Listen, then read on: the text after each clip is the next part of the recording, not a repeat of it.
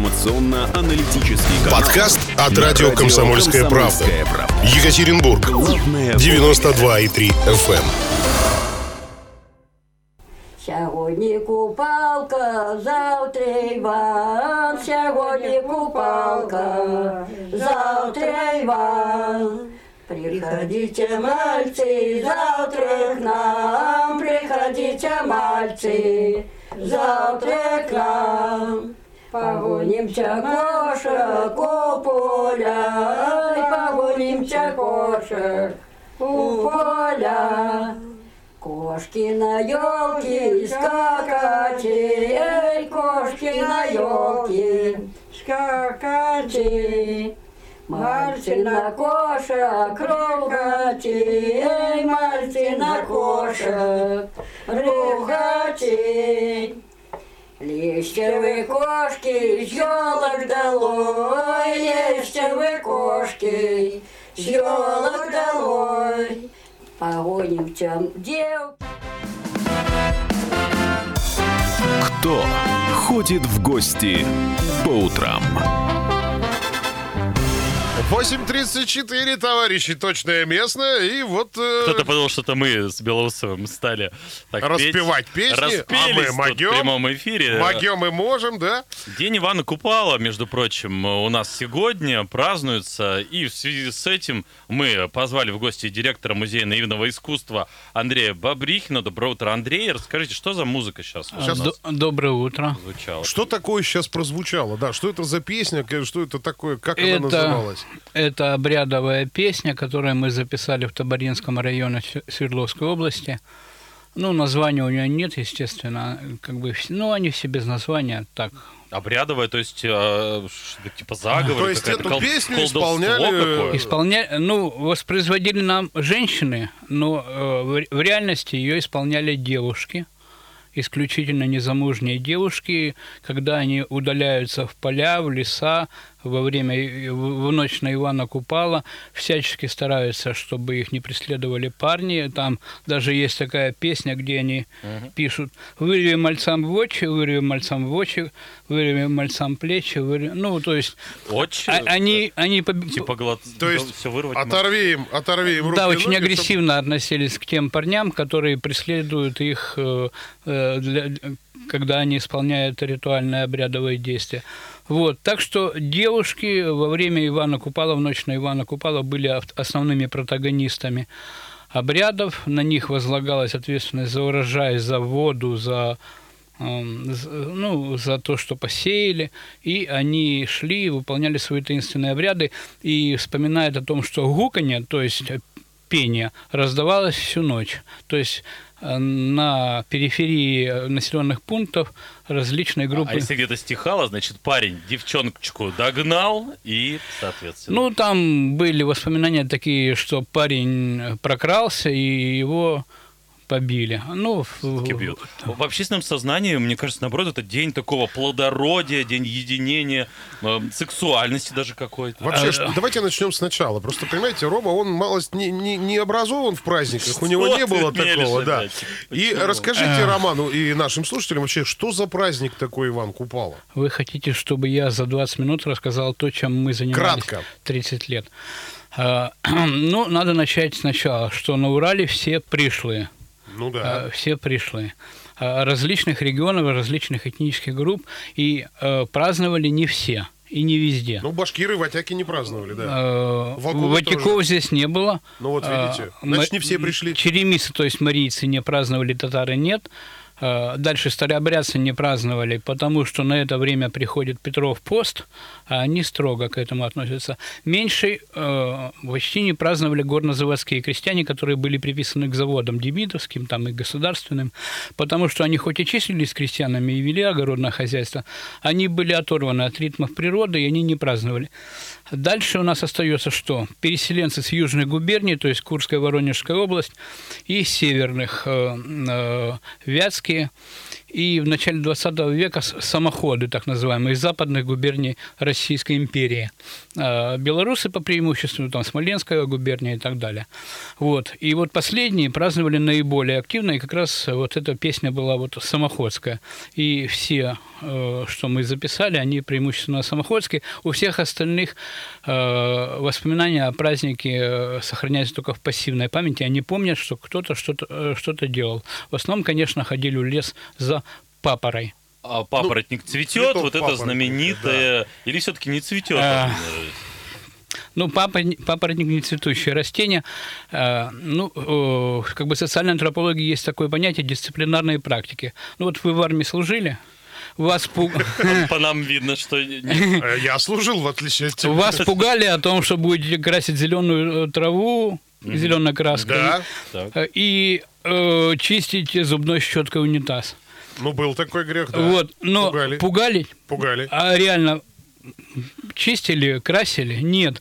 Есть в этнографии такое понятие, как дисциплинарные практики, когда человеку рассказывают какие-то истории для того, чтобы погрузить его в социальную роль, реально этого не происходит. Но ведь нет дыма без огня, в народе говорят, что-то там. И вот эти вот рассказы о папоротнике, они существуют для того, чтобы... стрессоустойчивость привить, потому что поход за папоротником всегда связан с нечистой силой. Потому что современный житель знает о том, что папоротник, он как бы изолирован от всего остального. Там есть очень мощный контекст, потому что когда ты идешь туда, тебя и очень сильно искушают. Если человеку попал за обшлаг сапога кусочек травы, за ним увязывается нечисть, различные черти. То есть поход за папоротником связан в основном с нечистью, там, с лесовиками, чертями и прочее. То есть разговор здесь не о папоротнике, а о страхе ходить в купальскую ночь по лесу. В лес. Есть цель главная. Если бы мне просто сказали, иди в лес, я бы не пошел. А это такая мотивация, замануха. А тут надо. А вы, кстати, ушли от темы сексуальности на этот праздник. Ведь в этом смысл. Молодежь там все время. Парни, девушки, хороводы, ночь, лес. Ведь это все... Я не ушел. Я о сексуальности готов говорить бесконечно, да. Есть даже такой раздел. Называется он «Ритуальные бесчинства». Ритуальные бесчинства есть. Давайте о бесчинствах на Комсомольской правде. То, что я сказал, когда, во-первых, девушки ходят в эти свои походы обрядовые, когда поют песни, они порой обнажаются и купаются. И поэтому они стремятся к тому, чтобы парни за ними не наблюдали. Тут немножко я поговорил о социальной стороне дела, немножко о календарной. Дело в том, что... между Троицей и Петровым днем, то есть примерно серединой июня и 12 июля, такой переходный период. По старому стилю Иванов день приходил на солнцестояние, на 24. Это... если вы бывали в регионах с белыми ночами, тут немножко крышесносное такое состояние, потому что и даже там на идише этот месяц называется как бешеный, на древнеславянском он называется червень, кроваво-красный такой и так далее. То есть это период такой переходный, немножко чреватый, немножко опасный. И те обряды, которые делались Троицы до Ивана Купала, они были направлены на умиротворение нечистой силы, это назывались русалии. А русалки – это заложенные покойники, которые умерли не причащенными, не крещенными и так далее. То есть это не девки с рыбьими хвостами? Нет, не зря у Пушкина русалка на ветвях сидит. Русалы. В этой песне, которую мы сейчас прослушали, там есть фрагмент, связанный с котами. Кошка, да. А кошка – это то, во что превращаются колдуны в этот период. Кошки, лягушки, такие маргинальные существа. Кошки-то они хотя бы поприятнее, чем лягушки. А можем послушать еще какой-нибудь? У нас же есть музыкальные треки. Касательно, что пели, исполняли на Купалу. Сейчас, пожалуйста. Купаленька, купаленька, ночь маленька, ночь маленька. Купалися две подружки, купалися, говорили, Подушка ты моя, подушка моя дорогая, подушка моя. Ну, я так понимаю, надолго все.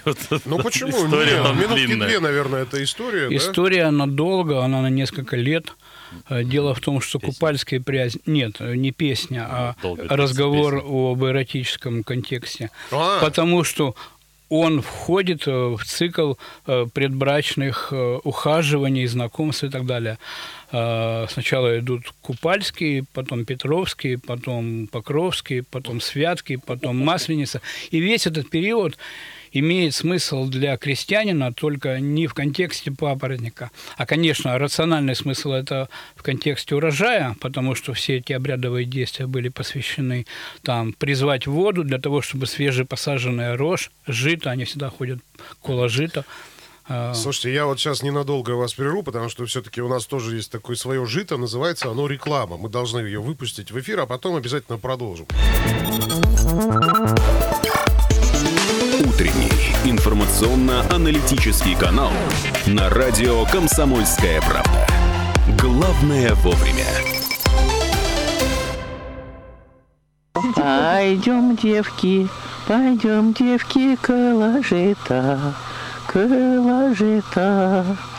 Ти не найдем, кого жите. Тихонько, воронога, Ти мальчика молодого, коня найдем, погорцуем. Вот, откуда вот эти вот все песни берутся? Расскажите нам, пожалуйста, друзья. Мы продолжаем общаться с нашим гостем относительно празднования, как бы это правильно сказать, Ивана Купала, так и скажи. Купалы, да. Андрей Бобрихин у нас директор Музея наивного искусства. Андрей, еще раз доброе утро. Доброе утро. Эти песни берутся из глубокой древности. Они не прямого смысла, там нет такого 18 мне уже, целуй меня везде, такого прямолинейного посыла.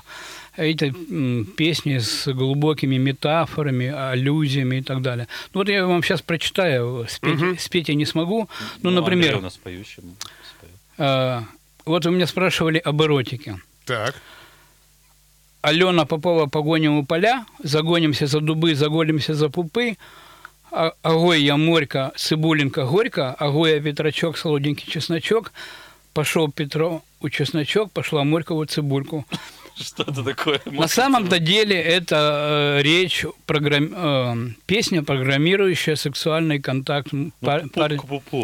Заголимся до пупу, то есть поднимем подол, и там у девочки цибулька, у мальчика чесночок, а потом мальчик в цибульку, девочка в чесночок. Ну да. Вот. Да, а предыдущая песня... Камасутра. Да, предыдущая песня была о том, что купались две подружки, ну, естественно, как они купались. Вот. А сейчас также это все программируется? Или сейчас это только нет, бабульки только помнят? Бабульки только помнят это в пассивной памяти. Но ведь это все из уст в уста. То есть понятно, что преломляется и меняется. Меняется, текст, трансформируется. Очень это все не кодифицировано, и поэтому оно подвижно. Ну, смотрите, в последнее время очень пошла массовая прям истерика у людей. Прям стали... Все объявлять себя там неоязычниками, неоещё кем-то. Феофан какой-то поет. Да нейромонах. Нет, забудь ты про него. Он нормальный, классный, я был у него на слэме. Вот они приобретают амулеты, обереги. И вы думаете, люди начала 21 века искренне верят в том, что это деревяшка? Им поможет.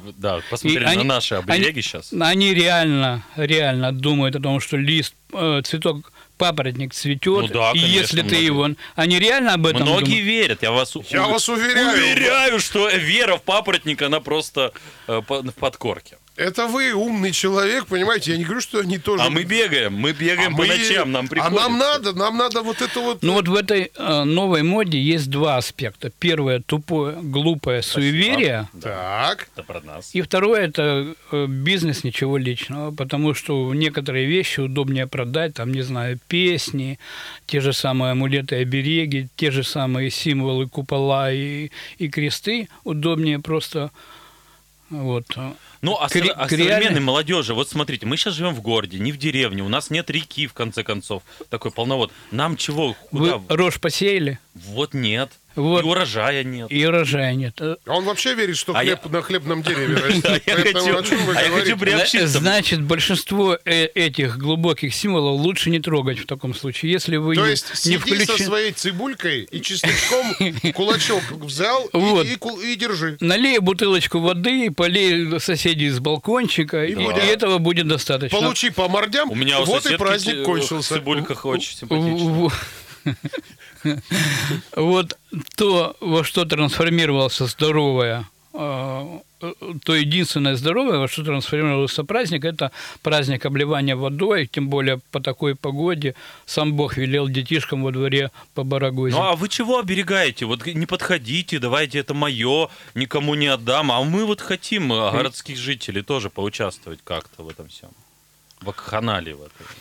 Ну, просто понимаете... Нет, я же не говорю, что не отдам. Я вот записями поделился с удовольствием, рассказываю тексты. Дайте мне не 30 минут, а 3 часа, я подольше поговорю.